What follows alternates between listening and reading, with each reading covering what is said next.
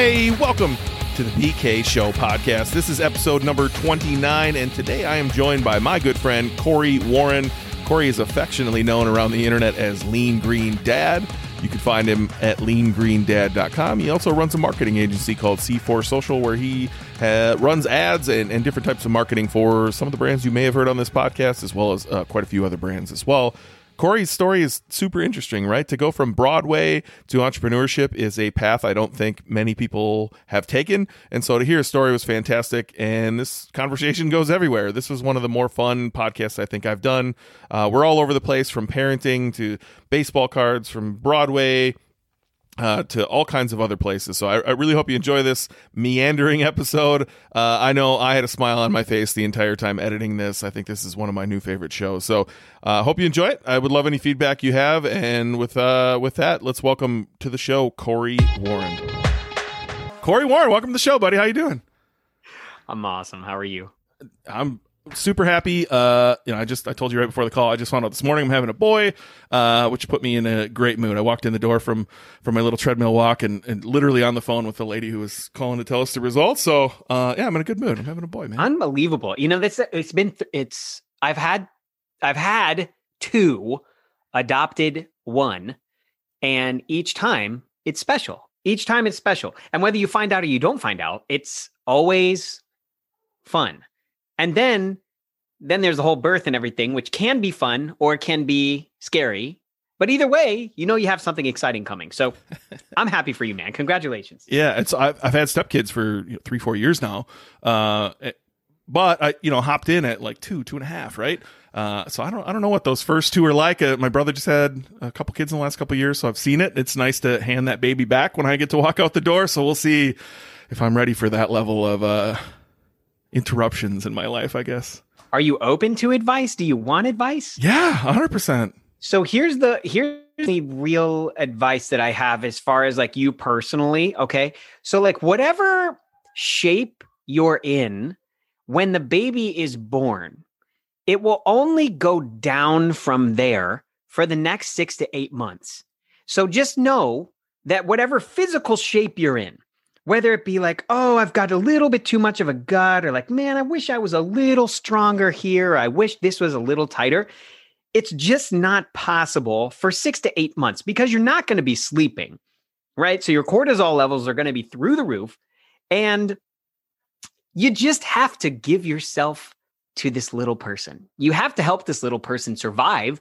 You have to do everything for them. And so, unfortunately, the whole like mask thing, you know, like with the with the airplane, put your oxygen mask on first before you help someone else. I don't know if that applies. It, it applies at a very small level when you have a brand new baby.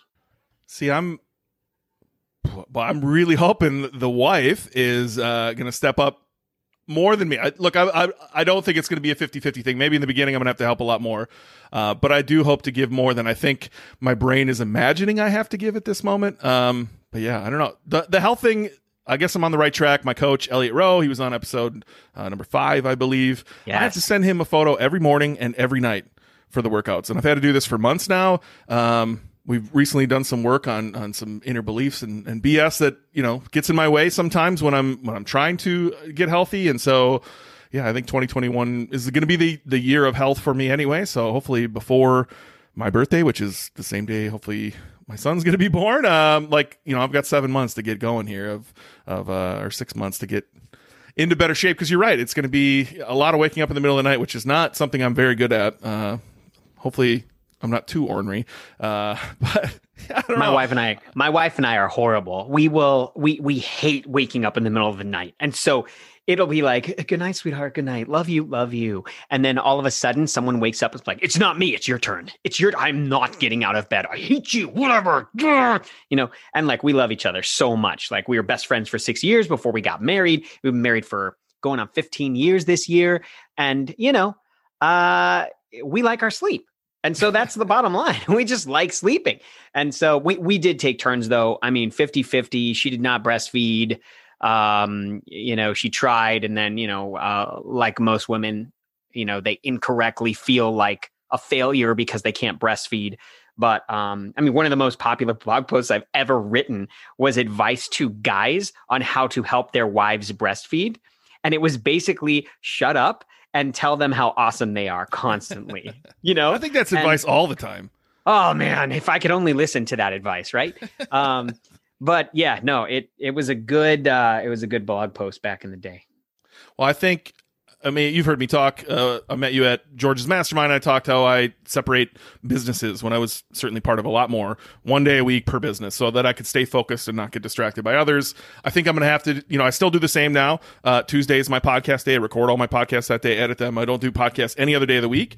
Uh, and so I think there's going to be certain nights where it's just like, all right, you definitely have whatever these three nights i'll definitely have these three nights and, and we'll you know we'll tag team the other one or, or, figure it out and just make sure i have the days i need to be you know air quote on like like podcast day make sure i can get in my sleep before then because i'm a guy who likes my sleep too you know i like i get nine every night and I, I love it did you say nine hours i get nine every night it's the greatest thing ever that's incredible. And I'm proud of you because you're on the the REM cycle, right? I don't know if Elliot helped you with that, which by the way, Elliot Rowe is incredible. Yeah. But um, you know, nine hours. I'm usually a seven and a half guy, right? So I'll wake up seven and a half. Uh, six when I'm trying to hustle and like really get stuff done. If I have like a campaign launch or something like product launch or something like that, and then I will go to four and a half for extreme emergencies, like I'm leaving for the airport and I haven't packed yet, which hasn't happened in a long time due to the current world state, you know. Yeah. But um, but that yeah four and a half is a danger zone. And a consistent six three nights in a row you're hurting you're hurting. But uh, sometimes you got to do it. You got to do what you got to do as a business owner right? Yeah anything below six. If i get to that you know that other hour and a half level four and a half i'm i'm done. I, i'm just i'm not me. I don't get anything done. And so it's just not if i get nine and i get two things done that day that's a yes. that's a, that's a huge win. It is. Uh, you know rather than you know putting out 800 fires, just getting two things moving forward, I'll consider that a win. So I, I, I don't know. I, I, sleep nine hours. I typically, generally only work about five hours a day. And I don't know. That's what's been working for me. That's perfect. Way to go. Well, I want to hear your story. So I met you uh, a year ago. Is it, is it almost two might, years? Might have been longer. Yeah, yeah might have been longer. I don't know. Me too. You know what? It was two years ago. I met you at, at George Bryant's Mastermind, much like uh, many of the people on the show. George was also on the show. Um, it, it, you're an interesting guy. Heather asked me, who's Cory this morning? She's like, who are you interviewing? I'm like, Cory Warren. She's like, who's that? I'm like, well, he owns leangreendad.com. Uh, he runs a C4 Social, which is an agency. Um, and she's like, what's he like? And I'm like, he is the guy who's got more energy than you'll have all of this year in one day. she's like, oh, I know that guy. And I'm like, yeah, that's the guy. Uh, I don't know how to describe you. And, and I think I told you before the show, I had a hard time pegging you, um, because you had so much energy, but yet you were so composed all the time. You, you were very eloquent with your words, if you will, but you were just through the roof energy. And I was like, who are you? And then you kind of told me your history, which is hopefully what we go through here, you know, telling your story, but uh, it, it ties a lot of things together. Yeah. Well, I mean, it all started in second grade, Ben, when I was cast as Counter Claus, the evil Santa, in my second grade Christmas show. And I know you said that a lot of people have spiels or they have their things that they do. I, I don't really, I don't really have one of those, but I can tell you that I started off as the evil Santa Counter Claus, and it was my first taste of being on stage, and I loved it. And so, from second grade through college, I was a performer, I was an actor, and I loved it, and I still love it. And if you had asked me back in the day what I was going to be, I would have said on Broadway. And, uh, you know, once I got into the real world after being a kid and being told, you're so good, you're so good, right? And getting lead roles in elementary and middle school and high school and college, I went into the real world and I auditioned for a huge agency in New York and I put together a show for them. I was performing probably four feet away from them. And I had monologues, I had solos, I had everything.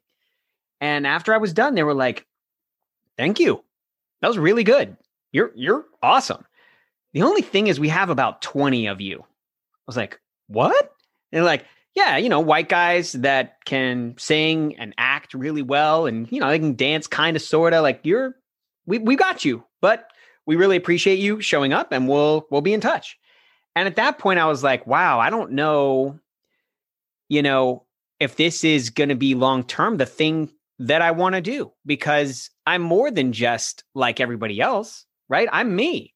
And I want everything that I do to build on itself like a snowball effect. And so, as an actor, as a performer, if you are unable to handle constant rejection, you should not do it.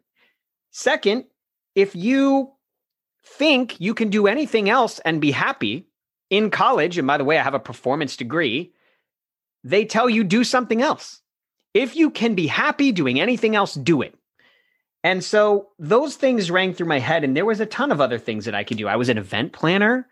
You know, I liked event planning in college. Um, I liked, you know, stage managing. I liked producing things. Um, and so I, I tried a couple other things, and I found that I was as fulfilled, if not more fulfilled, than I was being on the stage. And the really cool thing is, I married an actress. And I married an actress that not only is this the only thing that she will do, like she was born to do it. And she was raised on the road with her family in a traveling tour band. Like, my wife is amazing on stage. And so it's really cool to have that that marriage where I can understand where she's coming from, uh, and I can talk to her about acting stuff and and uh, you know just really relate on another level because if you choose to be an actor, you choose to be a performer. A lot of people don't understand why someone would do that, um, just because it is so hard. But I love it. I love being married to an actress. I understand actors, performers, and I think actors, performers, people that their job is to tell someone else's story, someone else being the writer, right? They're some of the best people in the world because they're so in touch with who they are and they wear their emotions on their sleeve. And that's why they're able to cry at the, you know, just any second, just just burst into tears.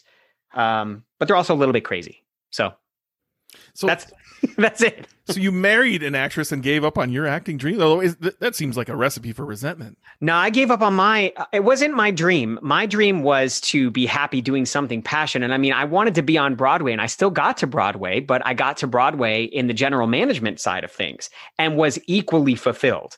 And so, if I was going to stop performing, I needed to make sure that when I went to a show or you know, I saw someone else performing or whatever, I wouldn't have that resentment. And I'm telling you to this day, like I don't, I don't have any desire to be on stage um, performing. Um, I perform for my kids. I perform on my, you know, TikToks or whatever with my daughter. Like that's that's my performing. And the truth is, is like every day I get to um, just be consistently fulfilled with talking to whether it be clients or friends or whatever it is, I, I'm I'm super happy, and I think in the end, that's that's all we're all searching for, right? Is just to be happy, and uh, I feel great about it, and I kind of live vicariously through my wife, and I help her with her auditions because I was really I was so good at auditions, dude. Like I would just nail auditions, and a lot of actors they really have trouble tapping into what the producer director wants, and so you know you have to do cold reads, like you've never seen the script before, and they hand you the script, and you have to read it, and you have to nail it, and I I I was good at that part. Um, my thing was is like there were always dudes that were like significantly more attractive than me that were in my competitive range, and so I was always first right of refusal. They would always go with the super attractive, super sexy dude, and then I was like first right of refusal. So if they said no, it would be your job. Second, second most attractive guy, right? And by the way, the dude that beat me out, he's famous today. I'm telling you right now, this dude, he's a big deal. Big deal. I love him too, and we're friends. This is either amazing self awareness or like a serious flaw you have of putting yourself uh, down here. Bro, I'm just telling. I'm just telling you the truth here, man. It's just what the agents say. This is. I'm telling you, this is the cutthroat type of business, dude. I, I mean, wait, they're honest with you. They tell you hey, you're the second yes. best looking guy in the room. Yes, yes. like you, they would say you're more talented, but he's got the look. And I was like, well, what's the look? And they're like, well, he's just like blonde hair, blue eyes. Like he's what they want. I'm like, oh, okay, cool. Dude, it is cutthroat out there. I'm telling you, you know, we're in the middle of COVID right now when we're recording this, right? It's still like growing and stuff. and I had to hire models for a t-shirt company that I'm working with for my agency. And there the, the models uh were not exactly representative of what their headshots were because their headshots were pre-COVID and they're not working. So they're probably not working out and they're probably not really watching what they're eating. They didn't fit into the shirt. I was like, wow. oh no. So I had to go find a new model and stuff. But they weren't even phased. I had told them, I'm like, well, you know, the, the client feels that the shirt, you know, isn't the right fit on your body type. And they were just like, okay, yeah, cool, whatever. And I was like, I'm so sorry. Like I felt so horrible saying that to them. Um, but they're just like, whatever, this is the nature of the business. They'll just type you out. Nope, to to this, to that. Sorry, doesn't work. Nope, nope, nope. See ya. And it's just the business. And I paid them just for trying on the shirt. I felt so bad. I was like, can I just pay you 50 bucks for trying on the shirt? And they're like, you don't have to do that. Like, this is just how the business is. And I'm like, that's cool. I don't care. Here's 50 bucks. Like you drove to my office to try this on, you know? know. But that's some next level, like not giving a shit. If I got chastised every day, you're the second best looking guy in here. Nope, you're too fat. Get out of here, buddy. Uh, that would destroy me. Wouldn't that? Yeah. I mean, it seems like something I would run away from. That's why I stopped doing it. I mean, I stopped doing it because of the rejection. I couldn't handle it. I, I said, like, and look, for every 10 that I didn't get, I got one that was amazing, right? And I made tons of money and it would be like an industrial film or something like that. So it's not like I didn't have wins. It was just that the losses, and you know, I know Will Smith says fail fast and fail hard. Like, you fail as hard as you can, as much as you can. I get it. I totally get it. But there was no growth. Like, I would just be typed out based on my looks and my you know just just quite honestly the first thing to look at is is is the looks. Like do you fit this part? Well no your eyes are brown. I can't change my eye color unless i put in colored contacts. So like ugh you know? And then the other thing was like i i've studied opera. I've studied shakespeare like in the countries where they originate like with some of the best teachers in the world and that didn't even matter when you would go to some of these auditions, some of these calls. They'd just be like, eh, too short by an inch. See ya. And I'd be like, ah.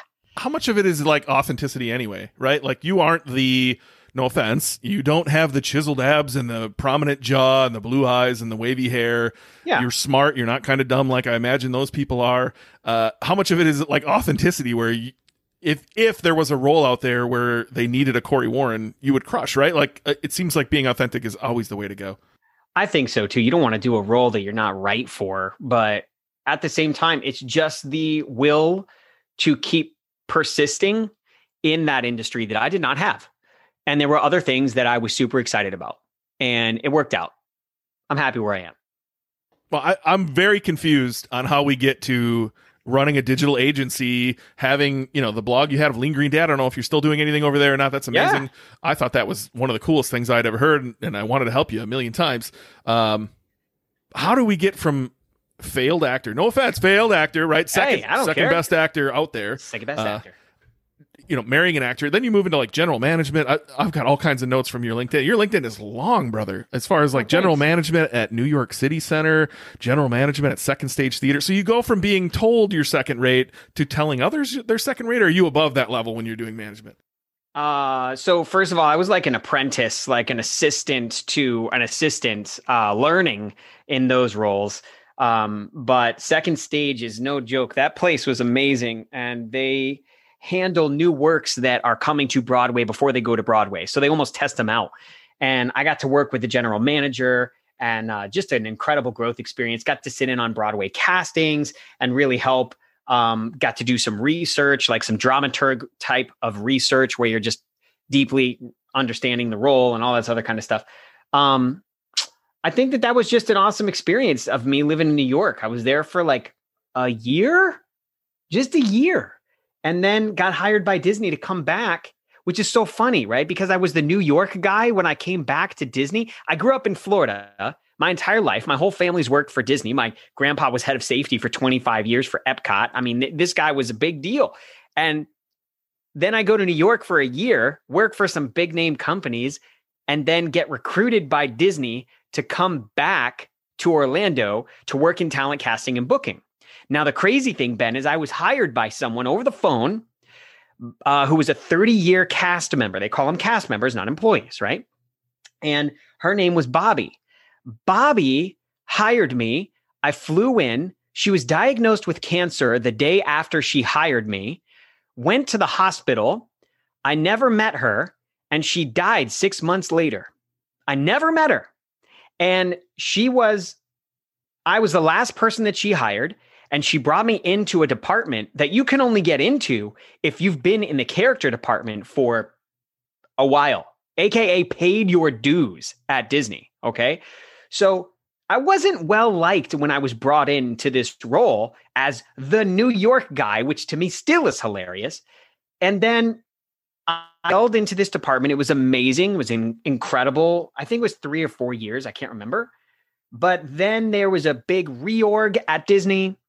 And I decided it was time for me to go because what my job was turning into was something I didn't have passion for.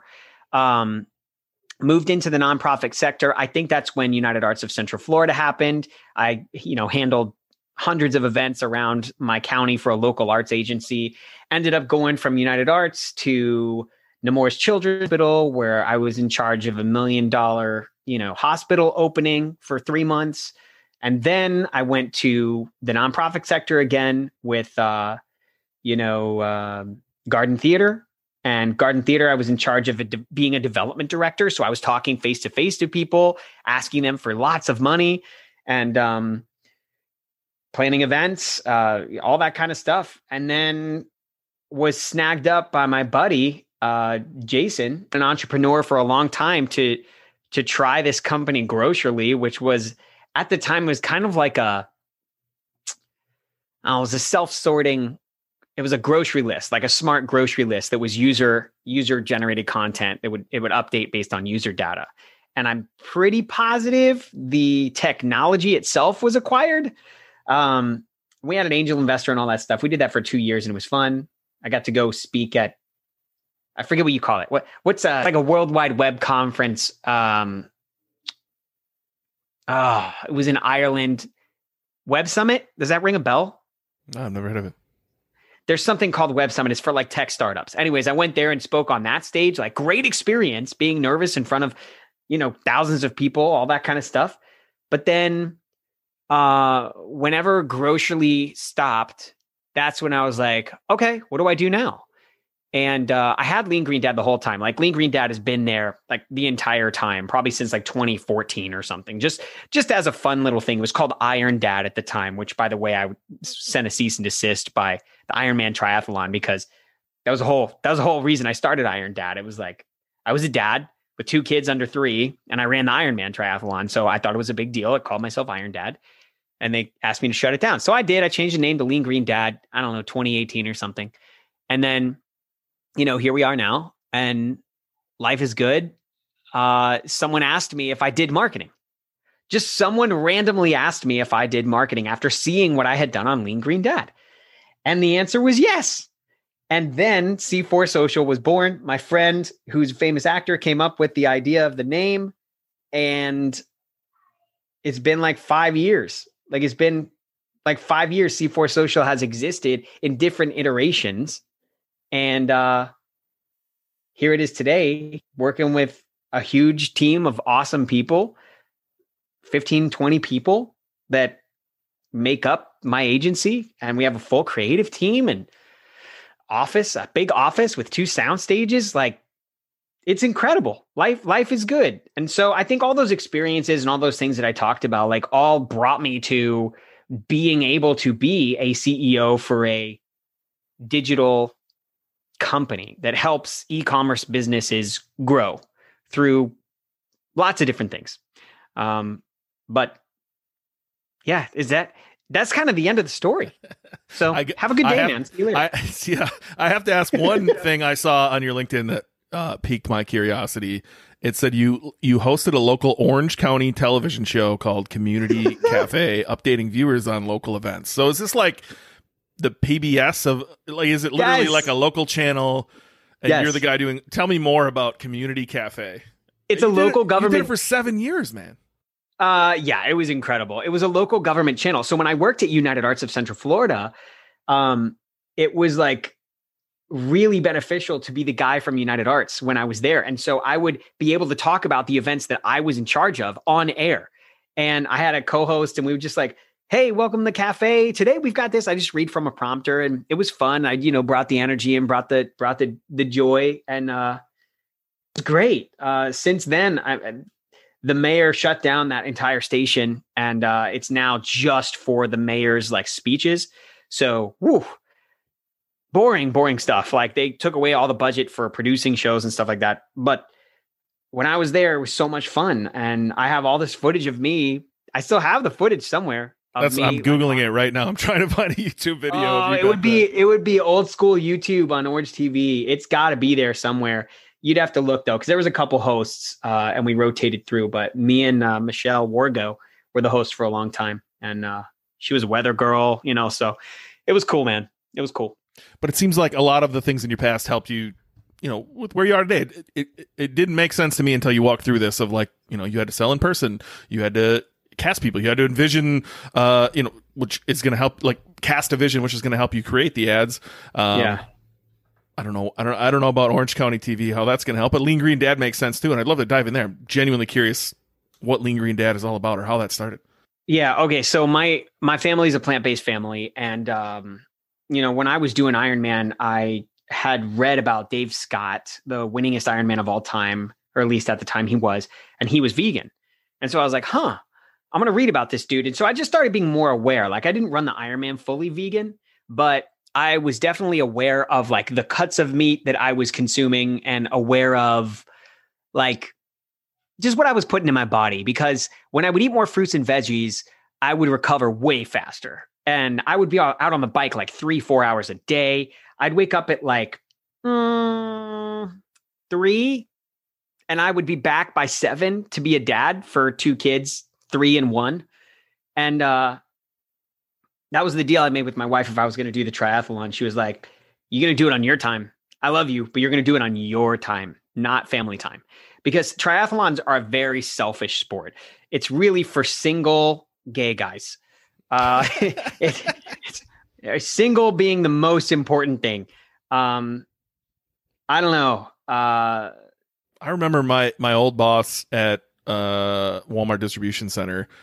He would come. So I, I started working like 3 p.m. when I was in his department, and he would show up at three and be like, uh, so this morning uh, I biked 26 miles and then I went and took a mile swim in Lake Mahnomen and and then he would show up at work just full of energy and I'm like, what is like I felt like something was wrong with him to be able to pull that off. Where I'm, you know, playing Call of Duty till four in the morning, I'd sleep till noon, I'd eat something and go to work for the day, right? And I was like, what's this guy doing? Like, uh, it didn't really click with me that you know what ambition was. I don't think back that, that was definitely early in my 20s where I was very confused. Yeah, triathlons are weird. Uh, my first time swimming in open water was so scary, but I had to go do it. I was like going into this it was called uh, Lucky's Lake. This guy Lucky, his name's Lucky Meisenheimer, actually, and uh, he has this huge lake in the back of his house. Huge, it's like a quarter mile across. So triathletes all meet there like every Saturday, and you just hop in the water. And training in a pool is totally different than training in open water. And so you have to try to simulate the experience, right? Like you can't simulate the nerves that you're going to feel as a performer in front of an unless you do it in front of an audience. You have to be able to access your instrument still with the nerves because it's going to close your throat. You're going to be shaking, like some random weird part of your body is going to shake, right? And so you have to uh, try to account for that. So you're trying to recreate the actual situation. And when I went to Lucky's, it was raining, cold, and there were four people there. Four. And before you go out, he's like, "Hey, listen, I just want to tell you guys um basically if you die, it's not my fault. Like you could get eaten by an alligator, you could drown. There's no one to save you. So just before you do this liability wise, this is what I'm talking about." And I'm like, "Okay, cuz if you make it across Lucky's Lake, you get to write your name on the wall of fame." And so I actually I made it. I was by myself, dude. It was so scary one around me and there's two lights, one on the other end and one at Lucky's house. And uh, I made it back to Lucky's house, wrote my damn name on that wall, and I wrote Iron Dad on the wall. And so it's there. I didn't get eaten by any alligators, but yeah, that training was uh that training was intense. How do we how do we get off on that? Did you ask me about Did So you ask me about I asked that? you about Lean Green Dad. You started talking about how you uh, were Green- training for a triathlon, right? And you got plant based. Yeah. And, uh, t- you know, this is the whole point of the BK show is to go off on as many tangents as we can. Yeah. I'm well, I'm I mean, impressed that you swam that far. Like number one in Florida. So I'm a Wisconsin kid. I don't get it. Like I want to be warm in the winter, but I don't want like the creepy crawlies you have. I don't want the alligators you have. I don't want the snakes you have. I don't want the hurricanes you have. I definitely don't want 100 degrees and all the humidity you can ever imagine. So I'm I, I there's no zero chance I'm jumping in the lake uh, in Florida ever. Yeah, it was scary, but it's fine. I did it. I had to. People always said I was going to be addicted to triathlons because you can't just do it once. And I was like, no, you don't understand. I only want to do this once. I'm a one and doneer. And I had a 3,500 bike I invested in. And I sold it the day after Ironman. And people were like, don't do it. You're crazy. You're going to regret it. I haven't regretted it one second. I'm very decisive. And so when I make a decision, I'm good. Like I don't have any regrets. I got 3,500 bucks back for the bike. So like, it was the Corvette of bikes. Why would I not? Why do I need a Corvette of bikes if I'm what like ride around my kid on his training wheels? What what is that? So no. And you're an entrepreneur, right? You can tell it's in you of like, okay, I accomplished this. Now what's next, right? Uh, it. I don't know. I I think that's what life's about. How I don't understand how people get that. Like, uh, number one, I don't understand the like need to go crazy and do a triathlon. I don't get it. Just gonna be honest. No, I don't get it. Uh, but like, even when you do, then then what? You're gonna try to beat your time the next time? I don't know. I I like the idea of conquering many new things. It's also you know part of the problems I guess with entrepreneurs is there's too many shiny things that we all want to go after and accomplish. So look, I want to, I do want to dive into the plant based thing. Uh, treat me like I'm dumb. Tell me, like, this is super controversial. I know there's people listening who are like, this guy only eats plants. Where does he get his B12? Uh, and then there's our Joe Rogan fans out there who are probably insisting you eat some elk right now. Uh, where are you at on this spectrum? How did you get where you are? And then, you know, give me some insights into the, to the plant based lifestyle. How, how are you raising your family? Cause that's, that's Yeah. can't be easy.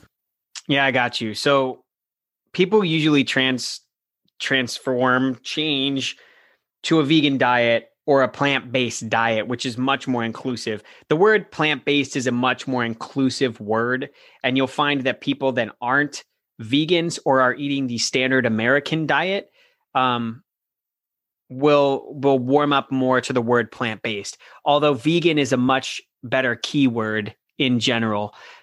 You know, now we're talking SEO stuff, but um, people people change to a plant-based diet for three reasons: for themselves, for the animals, or for the planet. Okay, so no matter what reason you choose, each of those reasons are pretty cool, right? And you can be all three, or you can be one.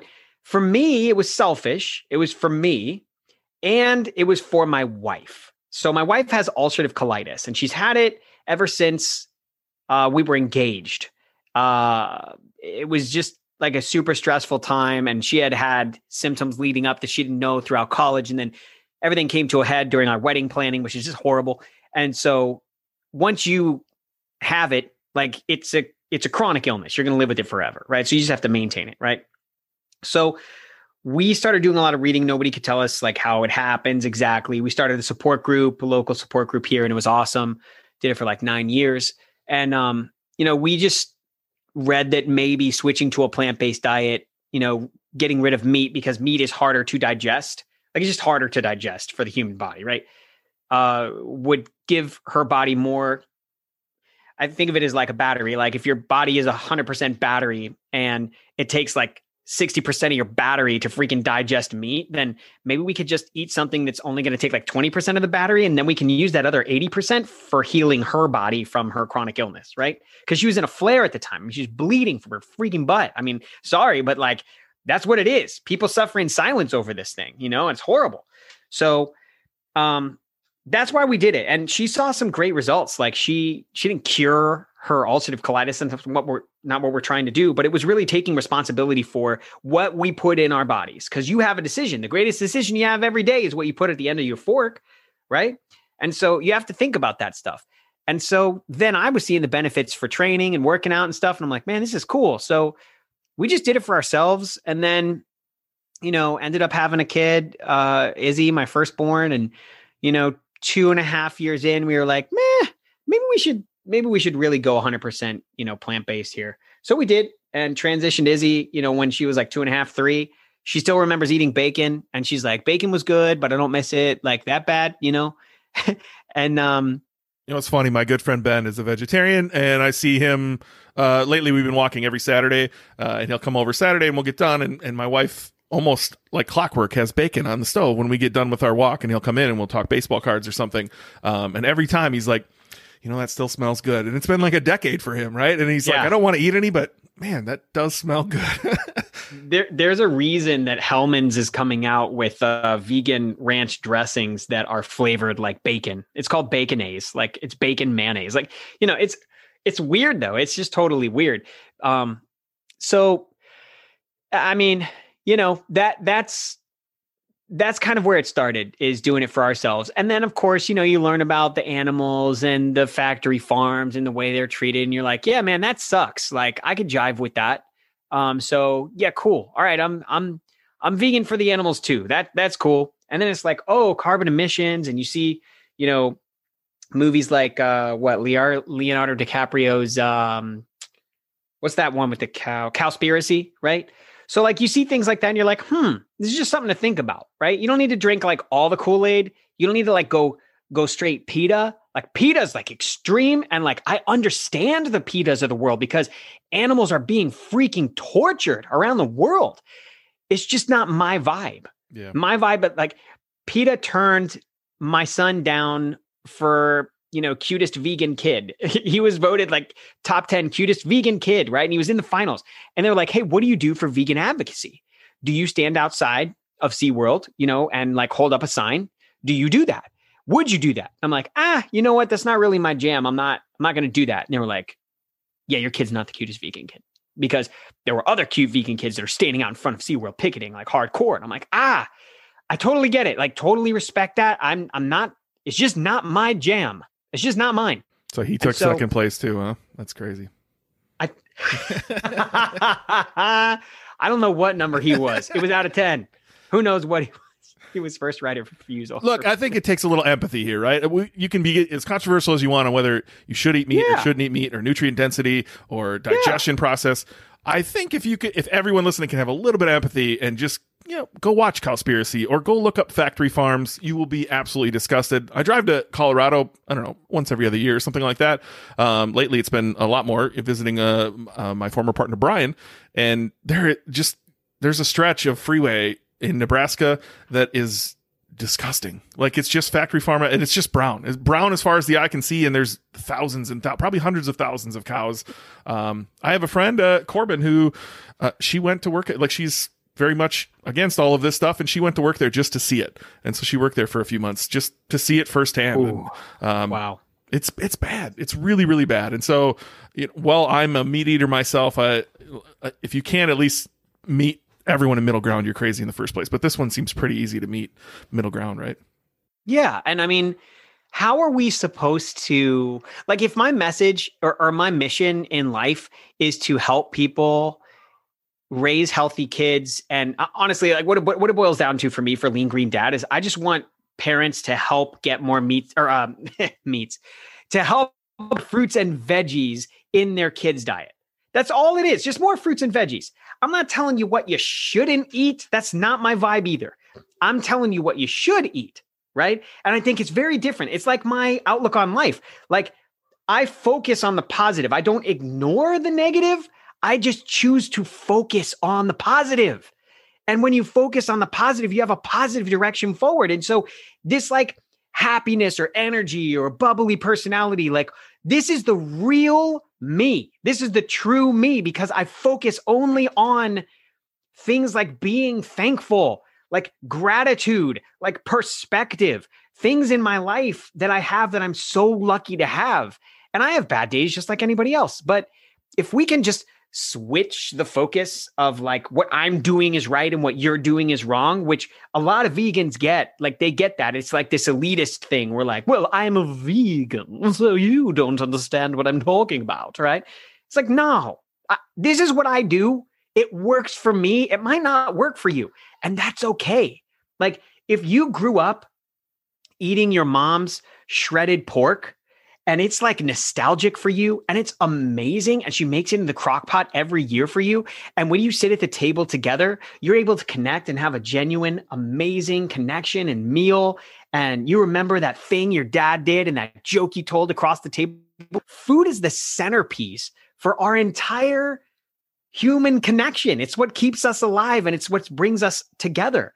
And so i'm not trying to threaten that. I think I've even interviewed someone that was a hunter on my Lean Green Dad podcast, and he was vegan, but his family, he was raised hunting. And he switched my entire thought around hunting and why they did it. They did it together as a family to spend time together. And when they killed the animal, they went and they, like, I don't know if they said a prayer, whatever it was, but they honored the animal. And it's just like, man, I didn't really think about it that way it's so easy to just be like, well, that's wrong. You know, why why do they deserve to die? And you you you choose like who are you to play God? I totally it's really hard. You just have to have an open, you know, mind to be able to understand where other people are coming from. And I think, like you said, empathy is a big deal. So yeah, my mission is to help get more fruits and veggies in in in kids you know around the world and help parents not feel like a failure because it's really hard. Your kids if it was up to them they just eat sugar all day long and uh you know chips. My kids love freaking chips. I just can't stand it i'm like god god with the chips. And we have a lot of conversations around here of oh life's all about choices and uh you can choose to eat that food that probably tastes really good, but it's also going to make you feel bad later. And some choices give you instant gratification and instant, you know, the opposite side as well. And some take years to give you that effect. And so, yeah, that, that was their question yesterday. What if I ate McDonald's every day? What would happen to me? so I tried to explain it as best I could. Yeah, there's the movie with Martin Spurlock. Yeah, it's a decent movie. Look, you're pounding all my core values here empathy, kindness, positivity, gratitude. Uh, and then the big one's authenticity. Right? This podcast was me reaching out to a ton of the people I've met who are doing exactly what they love. Like they are authentic. You are being you and just sharing your story on Lean Green Dad, and it's it works, right? You don't have to be anything you're not meant to be. In in in light of PETA, I was told recently at a mastermind, if I'm right, someone has to be wrong, right? And that really made me shift my perspective of like, maybe I don't need to always be right. Uh, that was a hard one for me to swallow personally, but I love what you're doing at Lean Green Dad. I'd love to know some of the ways like you were able to monetize that because I know there's people listening who are maybe they're in underwater basket weaving or sports cards yeah. uh, or college football or hunting. Uh, there's a million ways to monetize everything, and you can make a business out of being authentic and being passionate about something. And so, yeah, how did you get started? And how did how did that you know turn into you know you serving others, which ultimately turns into cash? Yeah. So it, it, was a struggle at first to figure out like, okay, is this a hobby? Is this a business? What is this? Right. And so I would just crank out content like crazy. And I'm kind of getting back to that for 2021 and very excited about it. I have a calendar again, which makes me very excited. But I have years and years and years of content that I haven't even posted some of it because I've always had my attention kind of elsewhere. But back in the day, it used to be sponsorships. So I get sponsored by, I was a Whole Foods ambassador, like at the uh, regional level. And so I just like make videos and get paid on a monthly retainer to do that. Um, I would reach out to brands. Hold on, like, what does that look like? I've never heard of that before. So you're putting what, out videos, ambassador? like you're putting out content, right, on the regular yeah. as far as blog posts or, or YouTube yeah. videos. Did you have a podcast back then too? Oh yeah, yeah, what, I think so. What is regional yeah. ambassador to Whole Foods? What, what are the require? What, are you able to speak on what that type of contract looks like? I literally made it up. I made up the position, regional ambassador. Like I, I called it healthy ambassador, and they had never had it before. I just made it up.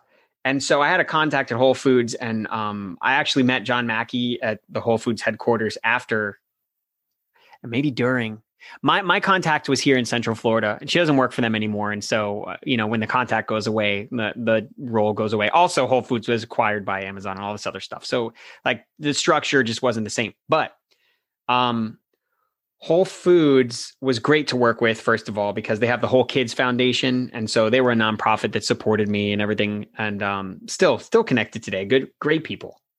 And John Mackey was awesome, and uh, I would just go in there once a week and shoot a video of me shopping for the things that I would usually shop for. And my kids were super good on video. and they're still super good. I don't put them on video as much, but when they were really small, like three, four, five, I would have them doing videos like cooking videos and stuff. And um, you know, that's that's what we did. And they they paid for that. I also did classes in their test kitchen. So I would be live doing, you know, I don't know, uh, you know, bean beanball instead of meatball, right? Like beanball sub kids. And parents would come with their kids and we would make, you know, beanball subs together in the test kitchen and try them out. Or I teach them how to go shopping and look on the back of cereal labels for healthy cereal and stuff like that. So it was incredible. I loved it. Um, and then um, what does that um, look like? Are you able to speak on like what that? Lo- so you approach Whole Foods, you're getting content out of the deal and like all kinds of you have the store at your disposal in their kitchen and ingredients. What obviously they're getting exposure out of it, but what does that look like on a financial relationship? I mean, so the retainer I think was like a thousand bucks a month.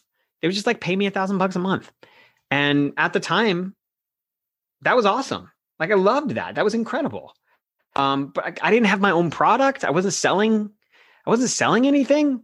Uh, this which is, is a unique. Weird. This is a unique monetization method. Like this is exactly how people should get started, right? Just go start talking to the people you want to talk to, and eventually you'll start yeah. building an audience. And then, oh know, yeah, kudos to you for going to Whole Foods and saying, "Hey, uh, I want to use your store and create content and tell people to shop at Whole Foods." Like it's a oh yeah, idea. I shot a I shot a series, um, an email acquisition series, uh, a lead generation series, whatever you want to call it. But I mean, you want to call it that authentic. I, I really wanted people that wanted to learn more about how to shop for plant based stuff. So I put a series together. It's still on YouTube.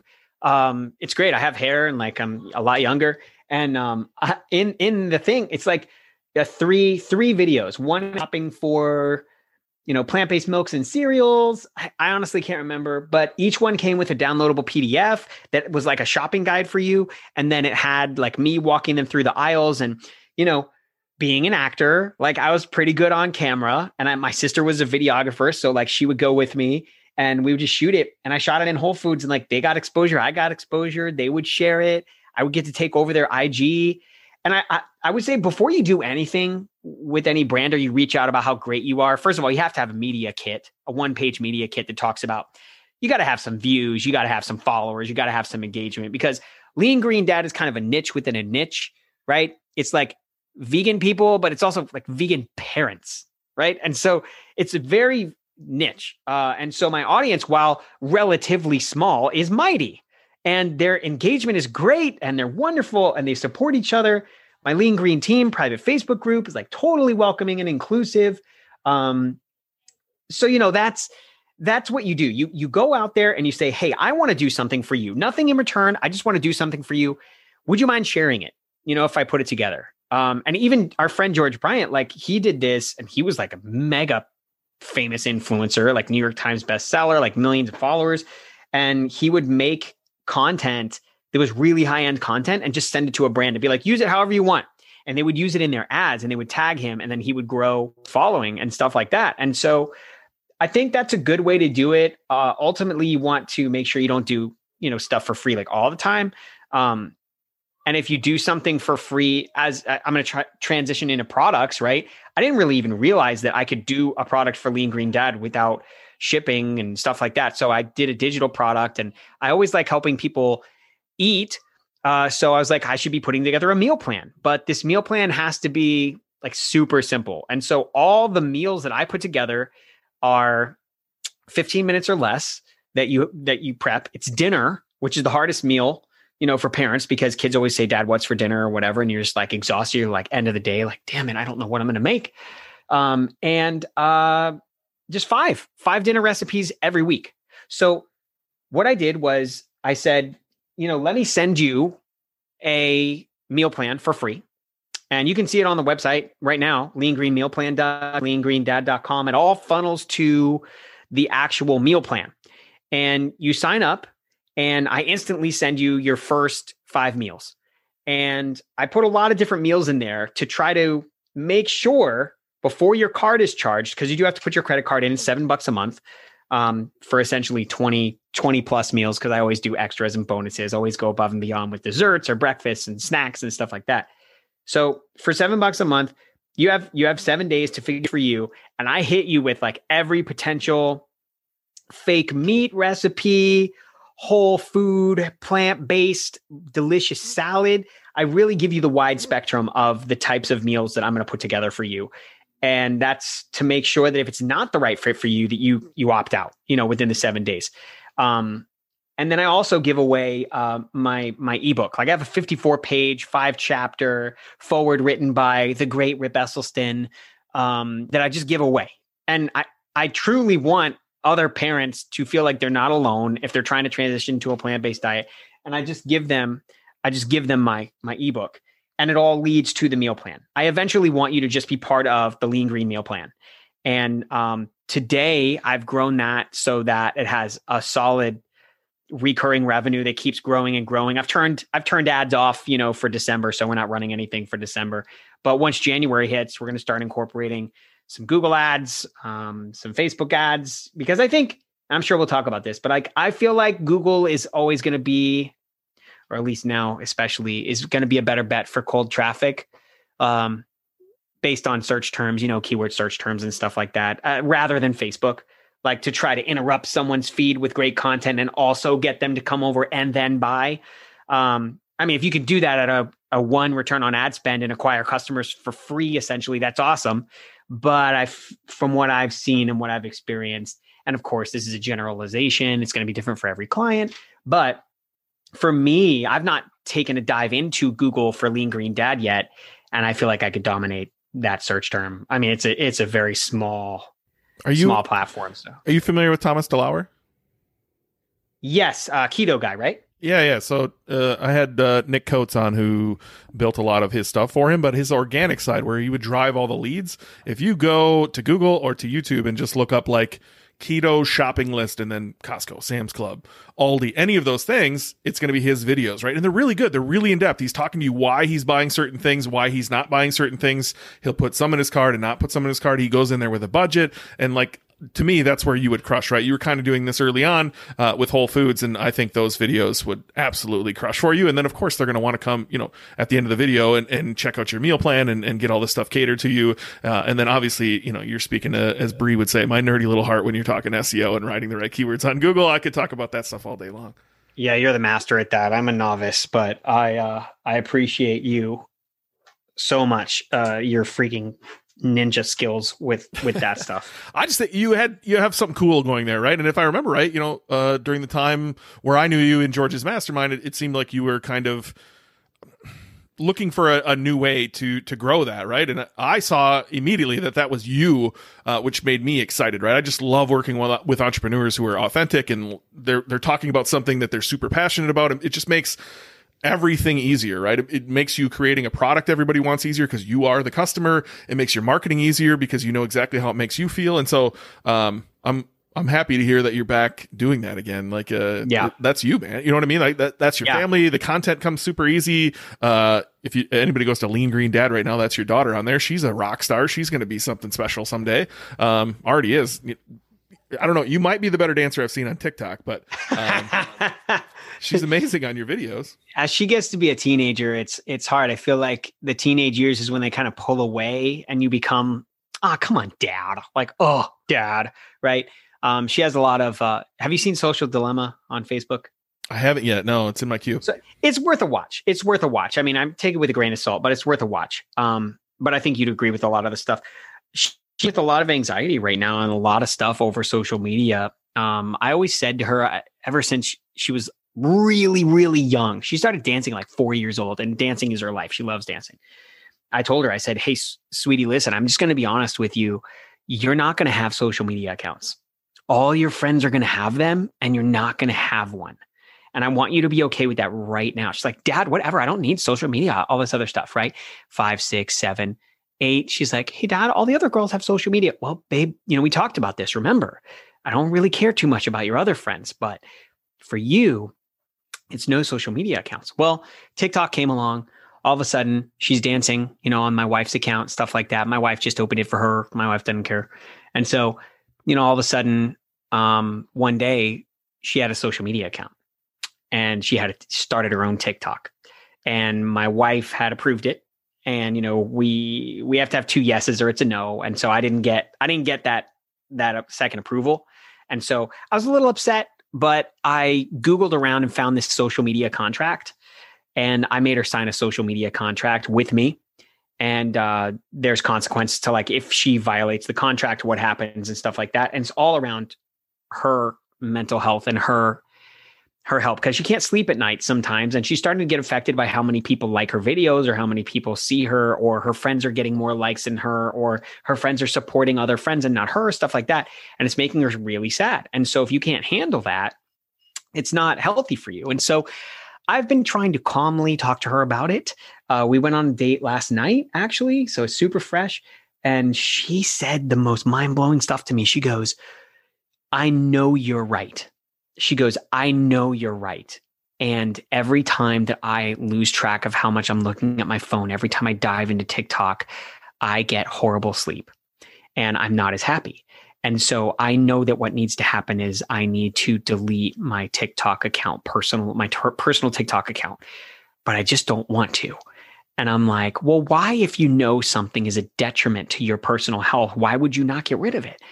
And she's like, I don't know. I'm like, because you're addicted to it, sweetheart. It's a dopamine hit. And we've talked about what dopamine is, right? And so it's controlling you. You're not controlling it. And that's something to think about, right? And this is when being a dad comes into play and you're like, damn. So I got that acknowledgement from her and that was cool. I did tell her me and mom are going to talk about it. I don't know if we need to completely delete the account, but Ben, like fucking 12 year old girls are dancing all super sexy on TikTok. And it's just, it's just weird, man. Like, I mean, you know, you see these Dateline stories of like pedophiles looking for accounts like that. And it's just, man, I just don't even want it to be in my universe. And so the only way to help it not be in the universe, I'm not trying to shelter her from everything, but I can control whether she has a social media account or not. She's 12 years old right? And so, so that's kind of my world right now. Yet again, I don't understand how we transitioned into this, but welcome to the BK podcast. Right? It was simply, you know, mentioning her on your on your podcast, but I I like those takes, man. Number one, have you seen the the new Pixar movie Souls? Yes. Like yes. that reminded me of the Lost Souls from that Yep. From that movie of like getting, you know, so deep into something. And I get it on TikTok. Look, TikTok's algorithm is probably the best of any social media I've ever seen. And so people best, who are like most complex or best friendly, what do you mean? Anybody who's consuming 12 year old dance videos is going to get more 12 year old dance videos. Like it is yeah. so good at giving you more of whatever you showed interest in. Yeah. Their scoring system of like you watch the video, that's one point. If you uh, rewatch the video, that's two points. If you like the video, that's three points. If you share the video, that's four, right? It works. It works for them as far as like giving you more of what you like. And so I could see, you know, your daughter getting more TikToks of all of her friends and, and other 12 year olds. And, um, yeah, man, I, I can see the other side too of like, you got to let her be her too, right? Like, uh, I yeah. wouldn't want her, like, yeah. there's certain dances on there that certainly, there's certain sounds on there, uh, that maybe slip past their, their, oh man, N words, sex sounds, yeah, yeah, you know, Nicki Minaj with WAP, like, the thing is like, oh Lord. And I'm not, yeah. When I heard WAP I the first time, I was like, was it like this when I was a kid? It just, it shocked me. And it's such a, like, forget the words. It's a fantastically orchestrated song. The music is yep. good. The lyrics are hitting yep. right on point. They're a little, you know, they're out there. Anybody who's listened to it, but it's a good song, and I'm just, I, I felt so conflicted when I heard that song because part of me just wanted to like groove to it. I think it's so direct. Like I, eh, back in the day, I don't think it was that direct, right? Like there would be this song by, there was a song by, I think his name was Domino, and it was like sweet potato pie. And he was talking about the same thing Nicki Minaj is talking about, but he called it sweet potato pie, right? And so it's like, seriously? We're just going to use the P word just straight up? Like, nothing to think about there, nothing to hide from your kids. It's not like friggin' Bugs Bunny cartoons where there's a little something for the parents every now and then that the kids don't get. It's a little over their head, but it's really funny and it makes me laugh. No, just like straight up, like that's a wet beep. You know, it's like straight up, just how it is. So I believe ah, it's wet. I believe it's wet beep beep. I don't know. I'm not even sure. Wet beep, beep beep. it, I mean, it's yeah. a weird world, right? So I, have been trying to think a lot about this as I've got a couple stepkids and and and and a boy on the way. Um, their life's gonna be so different from ours, right? I, I I think I've mentioned this on on my podcast before. Like, I have a lot of friends who all you know as I'm surfing through my social feed, it'll be like, oh, back in my day, we played out in the yard and these kids don't know. And I'm just like, it's their experience. They have such a different experience than we will have. And, uh, you know, 20, 30 years from now, we're all going to be wearing our VR goggles and having robots massage our legs to keep our, our, our blood flow going. And like, it's going to be a weird world. And, and yeah, it's weird. How do you control a little bit? Cause that's what you have to do as a parent, but also, you know, let them figure it out. I don't know. That's a, Yeah. yeah. Again, how did we get here? But like, that's a, a crazy position. You're, you're certainly farther ahead with a 12 year old, right? It is. It is. I mean, she's an awesome kid. I mean, awesome, awesome kid. And so I know she's going to be fine. I mean, I can't believe the stuff she's talking about at 12 years old. Like, I had no idea what I wanted to do. She thinks she wants to be a professional dancer, and I'm cool. Like, whatever you want to do. I mean, their career starts so young now. Your career's over at like 25 as a professional dancer. It's like she wants to do um she wants to be like a Missy Elliott dancer, like that kind of thing, like you know, like a backup dancer kind of thing. So I'm like, hey man, go tour the world, like doing that stuff. If concerts are still around with everything, it's like who knows.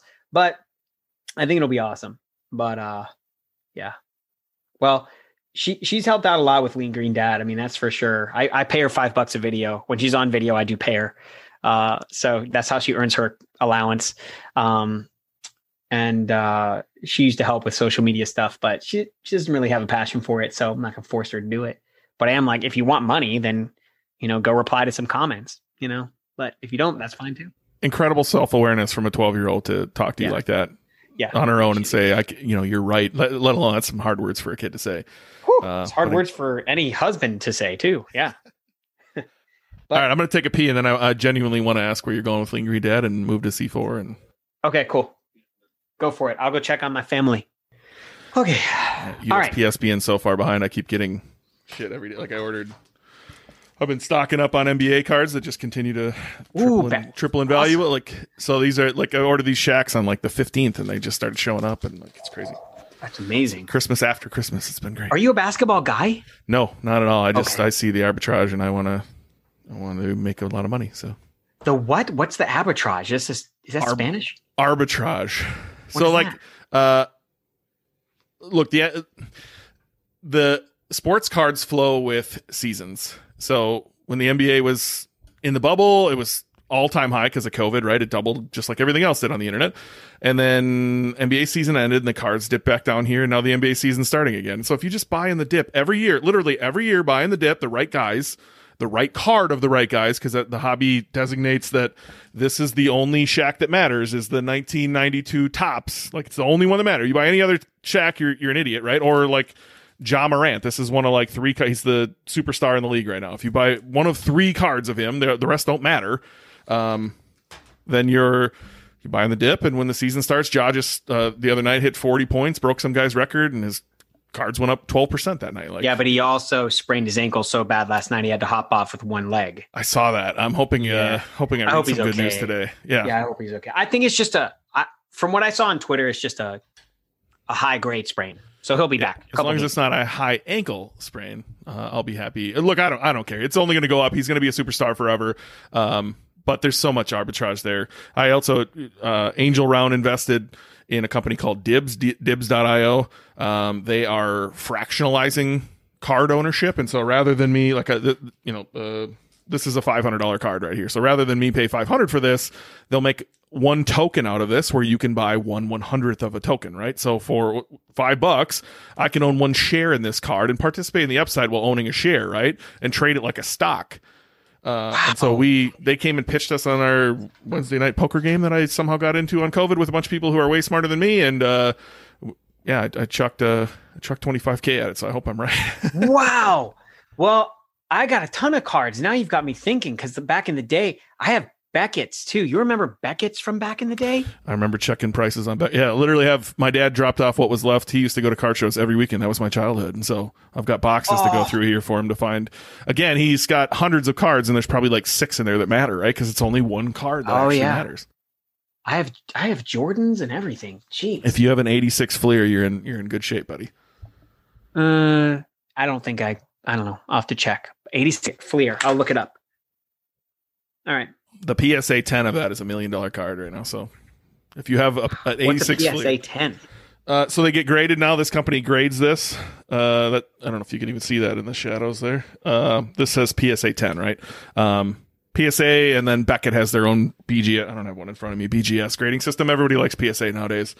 Um, and and a raw card to a PSA 10, you're talking five to 10x value just between the raw card and, and PSA 10. So uh, you, you can't Holy get better than that. They're just saying it's perfectly centered. The corners are good. The edges are right.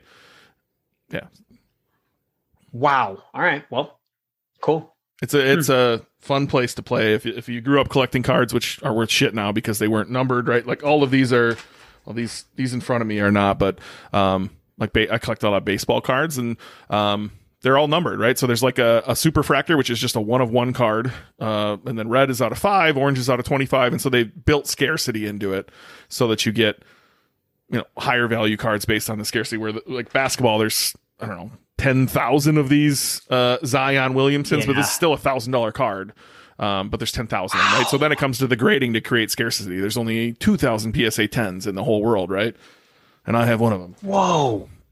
Does that make sense? Jeez. Otherwise, back in the '90s, it Yeah, was it just like wax era, and they were just printing, printing, printing, printing. Um, and so Yeah. there's so many cards out there that there's no scarcity.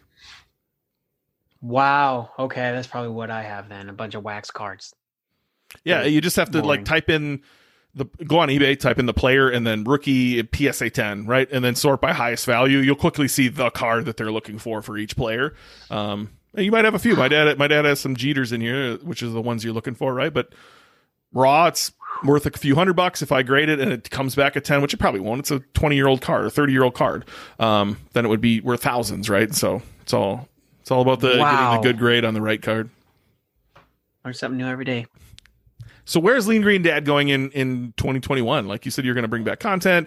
You've currently got a flow going. You're running ads too. This is all new to me since I talked to you last, which is great. Like you actually have some recurring revenue. MRR, I believe, is what uh the the professionals Hey. call it.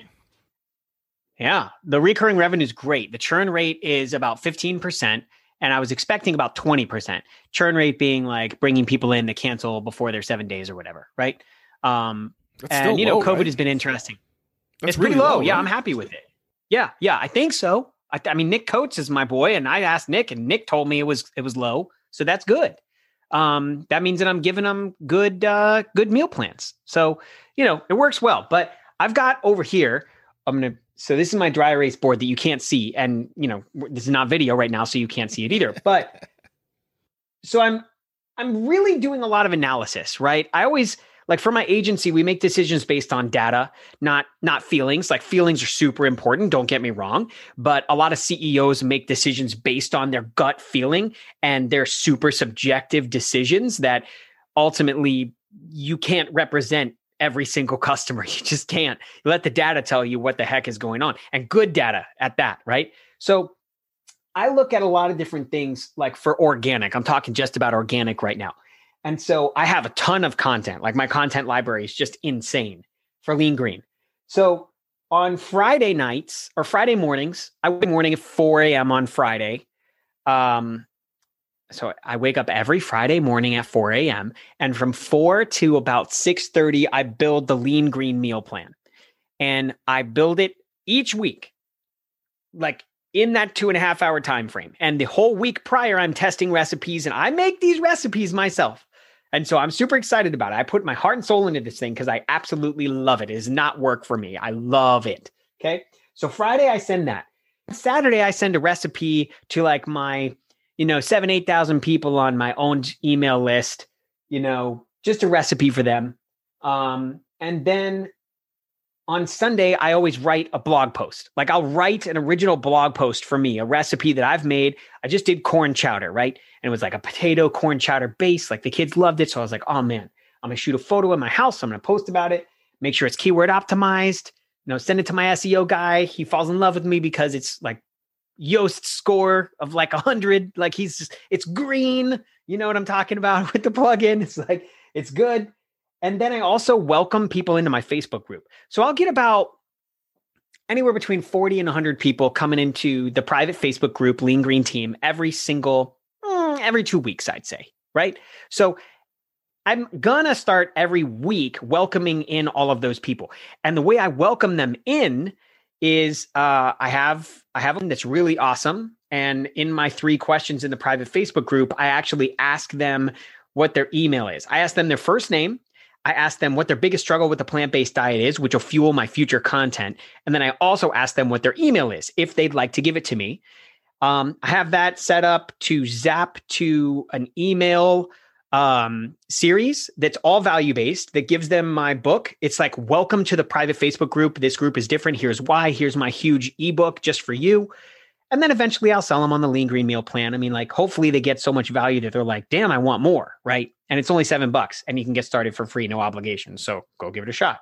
Which, by the way, shout out to Nick Coates. He's the one that told me to give it away for free.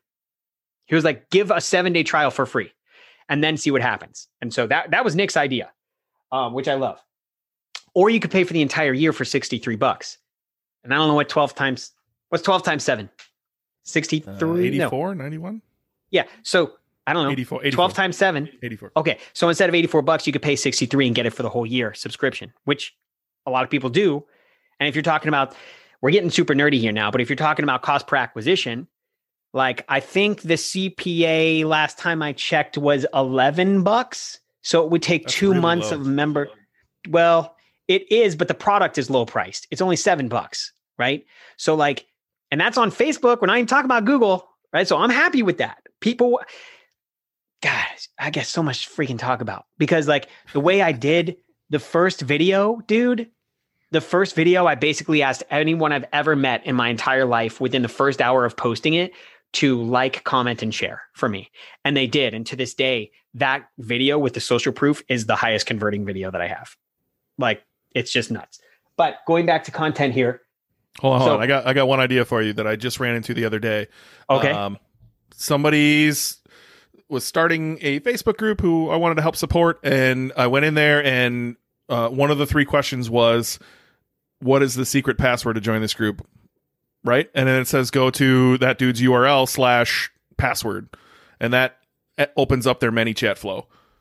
Whoa. So it pops up in ManyChat and says, So glad you wanted to find this password and join our group. Here's the password, right? But now you're on their ManyChat flow too. Um, so, you know, it's a, I thought it was good enough. It, it passed my, my, morals, I guess, right? And, and I know we're going to talk about that as your forthcoming podcast is marketing with morals. I don't know if that falls in line with you or not, but I thought that was uh, very smart. And and I've asked for the email before. That was in a Facebook group course I had years ago. Um, and it, it, works sometimes, but it doesn't always work. And uh, I do want to be respectful, but at the same time, I want to talk to these people, right? And I want to own. True. I want to own them, right? And, and I think emails the yeah the owned place versus Facebook groups, which I do think someday you're going to have to pay for. Yeah, you might be right. It, it you might be right. I love this nerdy stuff though. Tell me more about your funnel here because uh, first off, let me shout out. Let me let me put a little shout out for Nick Coates there. I put out Nick Coates' episode, which is the BK show, episode number 23 over Thanksgiving week, and no one listened to it. I thought people would have more time and they would listen to it, and it was one of the worst performing episodes I've had yet. The people who listened to it, which is about, it was about, I don't know, 66% of my normal listens.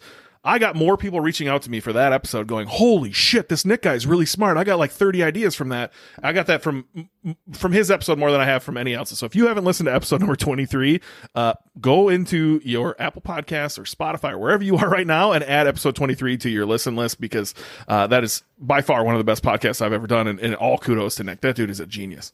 Yeah, he is. I'm writing it down too. I'm going to go check it out. I like his voice too. He like kind of sounds like this, like, "Hey, no, yeah, Cory, I totally understand." A little bit. Uh, he's awesome, and and he even went into like his partnerships that he built his agency around. So he brought in a bunch of people to run sections of his agency and gave them equity in their sections, right? So either to do creative or to do. Uh, uh, ads for them or, or different parts of his agent and you know what he does right he, he's he's a rock star and so uh, yeah if you get anything from that listen towards the end when he talks about that it's a genius idea of how he split out his equity yeah i gotta figure that out um, okay, so then on Monday, kind of Monday, I do a a graphic designed education piece. So I've been I've been testing out these um substitution things, right? Like instead of white rice, do brown rice. Why? Because it has protein and it has twice the fiber, right? Like people don't know that. And so that's something to think about. Uh, so it's kind of like a try this and skip that kind of thing. I'm trying that graphic. So that's going well. I also have like, you know, visuals of like all the different types of plant-based milk. So I, I don't know, just info image on Mondays. Tuesdays, I have a podcast called the Plant Powered Dad Hour. That's kind of a subset of uh, Lean Green Dad podcast, which, um, you know, my buddy Gabriel, who's plant based Gabriel, he's awesome. And so we're just two dads that are plant based and we just talk about plant based dad stuff. Um, and then I also do like some kind of little video. See, I go live on Facebook once a week and then I'll rip that video down and edit it into like a 60 second kind of funny thing. Cuz I do I do weird quirky things. Like I don't know like I I make weird sounds or like I do like a weird voice or something and I always splice those together and I look like an insane person but it's so it's so engaging and I'm like oh cool if I don't say so myself right? Like I'm so engaging. But but, but when I put them together it makes a good little video and so I kind of repost that you know Wednesday, Thursday, and Friday, I'm still working on. I'm still working on because this is all fairly new, but I'll probably go live, you know, on Wednesdays. Um, you know, so that's that's kind of what I got going on. I got a lot of a lot of blog post writing, a lot of podcast posting, you know, and trying to keep it up at something uh, with IG. Like I do, you know, four or five stories a day. I'll post, you know, at least three IG reels, you know, per week. I'll do an IGTV a week, which IGTV is kind of meh, but Reels, from what I hear, the algorithm al- algorithm is really favoring Reels right now because they're trying to compete with TikTok. So, and native Reels, like Reels that you shoot within IG, not like just import and you know that kind of thing. So I don't know. You're so the opposite of me. You have the content side covered. Like thinking about doing all of those things would stress me out, right? Like I, I don't understand how I've got a lot to talk about, but I, I hate being repetitive and I never realize I'm never reaching yeah. the same people unless they're your super fans. Um, but you seem like you have the whole content side figured out. Do you spend any time wondering how you're going to recoup that $11 CAC uh, and how long it takes someone to churn so that you know how many weeks you have them on there and how you're going to yeah, uh, you know, I do. turn your LTV exponentially yes. like how you're yeah. going to create referrals like i don't know how you can do both of those things i obsess about all of that stuff because the truth is lean green Dad is a testing ground it's a testing ground for my clients we haven't even talked about my clients like it's been so lean green Dad heavy but like so when i take when i take on a client the first thing i do is a 20 minute discovery call and i just have to listen i want to listen because i'm trying to find out if they're the right fit for the agency and if they don't know their numbers by the way, they filled out an app. Uh, I call it an application. I got to figure out a better word for it, but it, it essentially is a bunch of essential questions like what is your um, hero SKU? Uh, what is your profit margin like in general, right? And what is uh, what's your ad spend right now? Uh, what does uh, have you worked with an agency in the past? Which is always yes. And why did it not work out? Like those kinds of things, right? and it's always it's always the same thing it's the complete opposite of like how my agency runs like they felt screwed because they didn't communicate with them or they could never see the ROI or what I love is when I hear um CEOs say to me like well the agency we're working with is pretty good they have a great ROI and I was like oh cool how do they measure ROI and they're like oh well they submit reports to us and I was like that's awesome um you know what is the cost per acquisition? And they'll be like, well, I don't really know that, but I do know that we had an amazing reach. And I'll be like, oh God, red flag. Okay. So you're you're measuring your success on reach. And they're like, well, I think so. I'm like, well, how are you? What are you doing? They're like, oh, we're doing YouTube ads. Okay, cool. So what is is the conversion tracking like? Is that in there the right way? Are you measuring the actual conversion? Which, by the way, I don't know if you heard Ben, but about this iOS 14 update, like, heard about this, right? I mean, the whole the whole nature of how we're doing everything has to go down to profit, gross profit, net profit. You know, you need to have the diver- diverging lines of like freaking ad spend and gross profit. Like, as long as they're diverging at this point, it's like, I mean, I have a pretty good idea of what's working and what is, what isn't by other key performance indicators. But for the most part, uh, the only thing that matters is revenue, right? And so we have to look at revenue and growth over time, month over month, year over year, profitability analysis. I saved a company $36,000 a month last month because their shipping threshold was $39. Their hero SKU was $39. And so 90% of the purchases were $39 and they were adding stuff to it. Don't get me wrong, order bump, um, upsells, downsells, whatever. But in the end, they were paying 36,000 a month to ship this thing. And I was like, I'm going to do something. I'm going to raise shipping to 50 bucks for unlocking free shipping. Let's just see what happens, right? We're going to see a dip in conversions, okay? I'm sure. But I calculated that even if we saw a 25% dip in conversions, that we would still be extremely profitable and would still net more money. And then we could grow things maybe with new ad creative and stuff over time. Well, we maintained the CPA and the conversion percentage stayed the same and we added shipping to it. It was unbelievable and incredibly lucky. I don't want to we changed the price on that product too from like 29 to 39 and again, the product is just so damn good that it didn't matter. Um, but those are the type of decisions. So going going back to like before someone they have to be profitable. I had a company that I talked to that um uh, try to be as gener- general as possible, right? In case they listen. But they were selling a product in the supplement space. It costs like let's say twenty four dollars, um, and their net profit was eight dollars.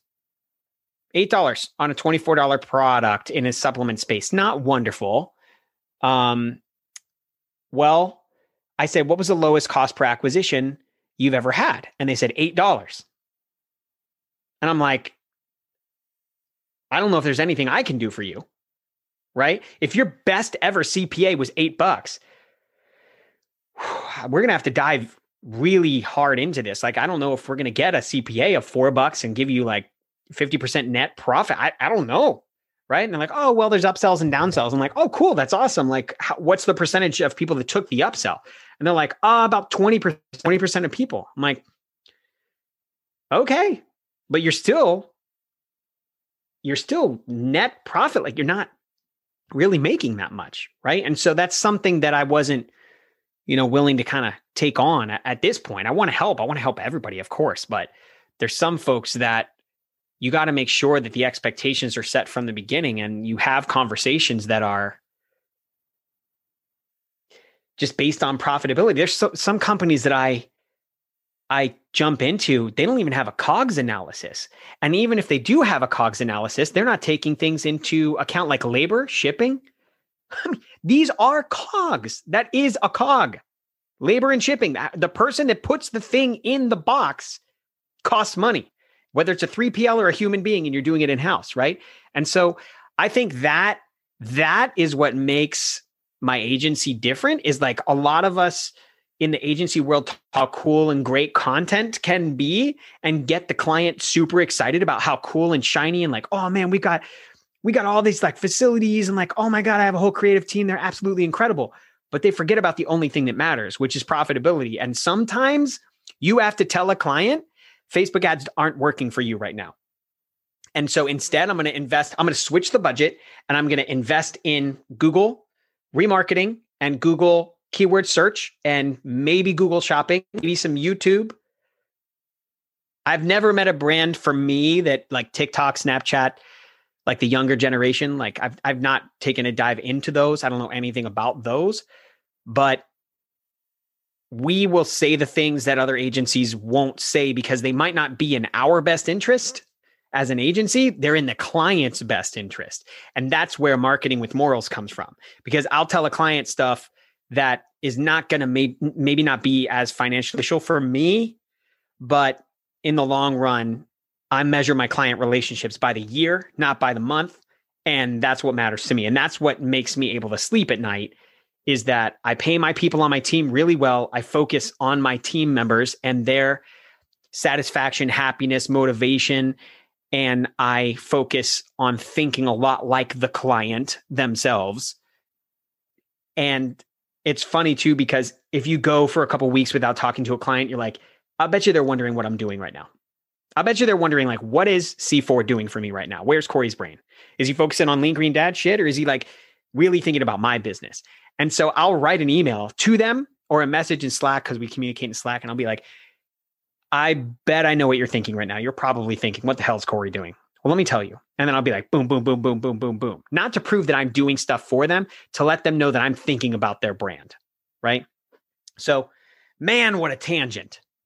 But you're making all the transitions for me, man. I appreciate it. I you know, I wanted to talk about C4 Social. I wanted to see, you know, what sets you apart. How does your drama history help with this? Um, which I think you touched on all of those things for me, which is awesome. But like, I think having audited many many accounts uh, that are ran by agencies i'm the most anti-agency person i think you'll meet. Um, yeah. recently had to fire an agency that i gave a shot to. They were running my amazon ads using a software that i can go purchase for relatively cheap. Um, they did okay uh, but they're not great. And so i had to fire them and you know i'm giving another person a shot. Um, and then I audited an account from future guest Ben Katzman, um, who had OMG Commerce running his account, and I was blown away. I was like, "Holy shit, this actually looks good!" It was the first account I've ever seen where I was impressed with their work. Um, and, and, so I'm I'm on a search for more agencies that do what you do. Who who sits down and actually talks with the the owner of the business and talks to them about what are their numbers? Most business owners just don't even know their numbers, right? And like you sitting down and describing here's how the numbers work here's the numbers we're looking at here's the ex- expectations we can set. And i think just being honest especially on the facebook side that um, it's not a miracle. Uh, i play poker on wednesday nights with a couple ad buyers who are thrilled with 2 to 2.5 ROAS, right? Yeah. Thrilled. Like that's that's good. And, and so you're not running facebook ads to make a profit. You're running facebook ads to get a customer and get a lead so that you can continue serving that customer down the line, right? Uh, and hopefully break even in that process. And um, I don't Hopefully. think that's there's yeah. enough of that information out there. Yeah, it's it's hard. I used to I used to lead conversations with ROAS. Oh, you know, our goal is a one ROAS in the first month, and then second month a 1.5, and third month a two. I'm like, I'm so stupid for saying that stuff because I don't know. I don't know. And that's the other thing, agencies, you don't know what's gonna work. You don't know what's gonna work. You got to try a ton of different things. And here's the other thing is like under like spend their money like it's your money. Spend their money like it's yours because you can't go below $10,000 in the first month just to test and have a 0.34 return on ad spend, right? You can't do that. So we spend responsibly. You know, it's hard because they're like, they want to just keep the ad spend the same. Everybody wants to keep their ad spend at 100 bucks a day and just grow the company from there. Well, you're not going to grow your company exponentially at the same ad spend over time. You have to keep growing the ad spend and scaling. The keyword is scaling profitably. And here's the other thing just because you have an ad performing at a three return on ad spend, you're spending a buck, you're making three. It doesn't mean if you spend, you know, more you spend two bucks you're going to make six. It just it doesn't work like that. There's so many factors that have to come into consideration um, and you can't keep changing the variables. I have clients all the time they're like well let's try this let's try this let's try this. I'm like hold on. Let's just try switching one thing one thing and give it 30 days and see what happens. Let's not change five things because then we're not going to know what worked and what didn't right? So that's the other conversation. Uh, I, don't know, man. I, I, had one client tell me that uh, their cogs were proprietary. I'm their marketing agency. They're paying me a retainer. They're grown 60% year over year, not joking. And they don't want to share their cogs with me because it's proprietary. I said, I don't need the ingredients. I don't need that. I don't need how you make your product. I need to know how much it costs you so I can make intelligent marketing decisions. And they just said, well, just assume everything's a 70% profit margin. Okay. All right. So I did. But I had to go into the cog sheet because they were dinosaurs. Like they don't know how to work even a spreadsheet. So I had to go in and like, okay, the price, the retail price of this is that. All right, cool. 70% cogs, I guess. So their profit is this. All right, cool. Well, that's not going to work for a funnel, top of funnel, you know, to get them in. That's not a new customer acquisition play. All right. So the cost has to be $2.63. I have one client. I'm like, okay, 263. If I can get CPA here and I can get the product to be this, shipping's going to have to be 11 bucks. Would somebody pay 11 bucks for shipping on a free $8 product? Ugh Probably not. Okay, not a good funnel. Like this is where I spend my days. I spend my days in spreadsheets with my numbers guy, Jason, who doesn't give a shit about how pretty the ad is. Doesn't care at all. He only cares about profitability. He won't let me run an ad unless it's profitable. And we don't even know if it's profitable because the one thing that we don't know is cost per acquisition, which we have to get out there and test. But we know what it needs to be. We know if it's trending the wrong way that we need to kill the ad or we need to stop pushing this product or whatever. But I think I think too many people just care about the next sale and the next sale and the next sale, right? So uh, I can't name any companies or who this person is, but a good friend of mine, one of uh, their clients is one of the biggest like protein companies, just fitness companies out there, uh, and they literally hand the money hand over fist and just say break even on and every acquisition, right? Because their That's job nice. is on the back end. They they are very good at email. They are very good at taking care of their customer, and so uh, again, much like a lot of business owners don't know their numbers, they don't they don't know what to do with anything besides get that sale and then go try to get another sale. And so that, that has to make your job hard. But you said the right things. You said almost like you're a fiduciary agency, right? Like spend the money like it's yours. I think that kind of transitions into what you said before the call and I do want to discuss a little bit is like how how can agencies participate in the upside because I think that's the the downside there to a lot of agencies is they'll all right this person has 10 clients. They can designate four hours uh, for the month onto this client and you need to meet these metrics which you know an agency i worked with in the past they just continue to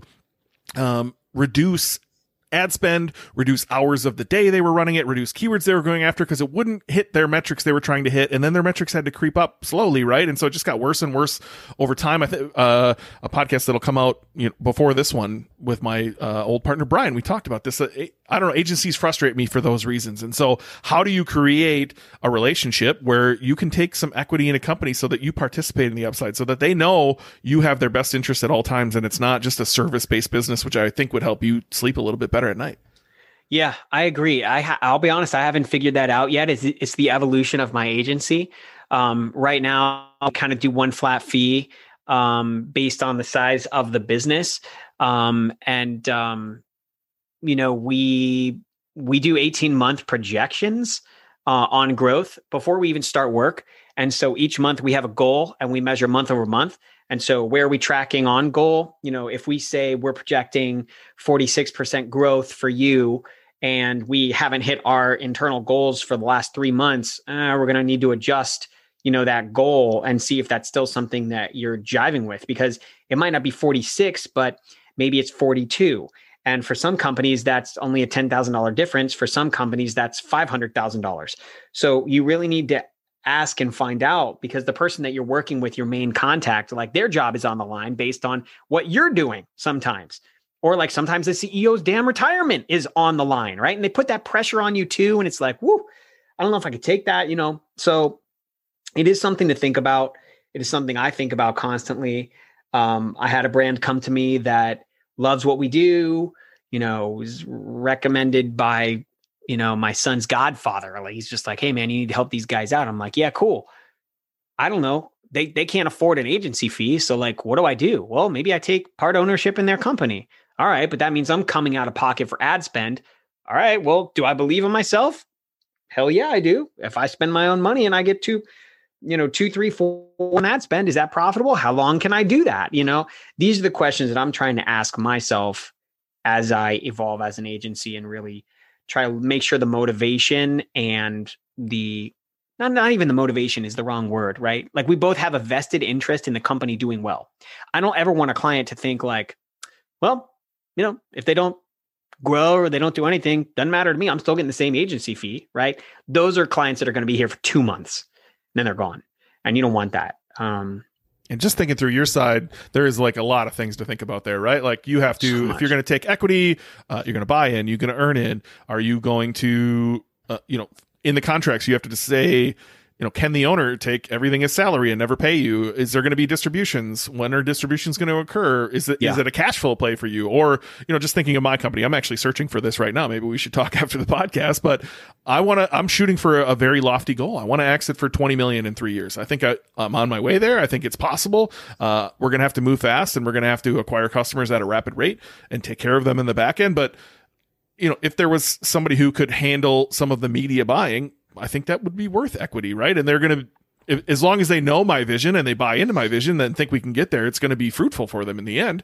Uh, and so uh, that's things you're going to have to think about though. Is, is the company looking to exit in a few years? Is there distributions? Is this a cash flow play? Uh, I certainly, I don't think I would come in and throw my money at ad spend. I think that's, uh, that's not a good idea. Yeah, I know. But if they don't have anything and they're just starting from scratch, what do you do? How do you acquire customers, right? Do you optimize organic? I mean, you know how that's going to work. Tell them um, to go um, hustle. That's what I would do. Be like, nice to know you. I'm here to support you. You need to go find your customers. Yeah, yeah. But how, how do you find customers with no budget? How do you find customers with absolutely no money at all? You know those are things that they're going to have to do guerrilla style marketing. They're going to have yeah. to go to local markets and you know stuff like that and really get out there. But pull out your iphone and make videos ride keywords. Like there's a lot of free tools out there. Tiktok has True. huge exposure. Youtube has huge exposure. There's there's ways for you to get in front of people and get your message heard. Yeah. No it's true. It's true. It's hustle though. Sounds like you have a tough conversation ahead of you. Well i'm not i'm not too worried about it. We haven't signed anything yet so we're good well, I like that idea. It's something again, I'm something I'm considering right now with this pets brand is like how do I bring in the right advisors who help shore up my weaknesses, such as like a, a someone you know very seasoned in business. I think would be a good advisor. Someone seasoned in Facebook ads, um, as that's just not something I've ever do- dove into deeply. Um, you know, and trying to find those right advisors or the right partner who can you know help scale us on on the media side. So, uh, very interesting. To something to think about. Yeah, I think so too. I think that I just, you know, got to keep learning. I don't want to I don't want to pitch a deal like that to someone that I don't even know what I'm talking about yet. um, you know, cuz I got to talk more to Nick, Nick Coates. He knows what he's talking about. Yeah, speaking of Nick, you should have him do you should have him do all of your your non-content side of Lean Green Dad. That guy would crush for you, man. Yeah, non-content. Whew. All right, we're running up against it. How can people get a hold of you? And then just real quick, you said uh, Marketing with Morals podcast coming soon. Tell me about it. Marketing with Morals uh, is going to be a show that I'm starting with my friend Mike Shaw. Uh, Mike Shaw has been in um, the food industry for a long time, and he really values the the human human connection. And so Mike and I are going to start this. He represents the old school. I represent the new school. Uh, he doesn't know much about digital marketing, but he sure knows a lot about customer relationships and building brands. Um, worked with uh, and advised John Mackey on the sale to Amazon, you know, things like that. So he's he's an awesome guy. Um, just you know, honored to know him and uh, really cool that he's going to come on board and do this with me. Uh, we have not even started recording yet, but I do think that we're going to batch record our first four episodes here in the next two weeks and then uh, you know just get the feed out there on iTunes and and do our thing. iTunes and of course everywhere else wherever you hear podcasts. But um, it's just going to be us talking about old school, new school, and really uh, taking taking that customer relationship, that client relationship to the next level. Um, it's all about the relationship with my client. For me, that's the most important thing to me, and that's what makes us different. And so, um, yeah, as far as as far as finding me, I mean, just c4social.com is our website, and that's probably the best way. Um, and then, you know, Lean Green Dad, just at Lean Green Dad or leangreendad.com if you want to learn about eating a plant based diet and see what I'm doing just for fun, testing things out. But, uh, but yeah, that's, that's it, man. Sweet. Well, look, your story's cool. I'm glad I actually got to hear a little bit more of it. Um, I appreciate you coming on, buddy. Honored. Thanks for having me. Big thanks to Cory for coming on the show. Definitely check him out at leangreendad.com or you can check out his marketing agency, C4 Social. I'll put both those links in the show notes so you can follow that. A quick housekeeping note I was on the Primed Mind podcast with Elliot Roe. Elliot was a guest, episode number five on the BK show. If you want to learn about Elliot, or go check out his podcast or his app, I put it as a bonus episode in uh, the BK show podcast feed. So if you're a subscriber on Apple, on Stitcher, on Wherever you subscribe to your podcast, you'll likely see a bonus episode last week. If you want to hear my story, I've gotten a ton of great feedback on that. So thanks so much for everyone listening and uh, you know shouting out my own story. It's oftentimes you don't you don't think anything you do is that special, uh, and you put it out there and you get told differently. So thanks for all the feedback. I was also a guest uh, on John Warren's e-commerce with John show. I believe that is on YouTube, and it's also in John Warren's Facebook group. John Warren was on episode six of this podcast. If you want to check out John Warren's episode, or definitely uh, go check out his Facebook group, likely a link in that uh, episode as well. So uh, definitely go check out both of those episodes. Go download the Prime Mind app. Uh, go join John's Facebook group. go sign up for my email list, leave a review, do all the things. We appreciate everything. I definitely do personally appreciate all of you who have reached out, who have subscribed, who have really given any feedback whatsoever. I appreciate all of you so, so much. I hope you enjoyed this episode, and I can't wait to see all of you again next Wednesday.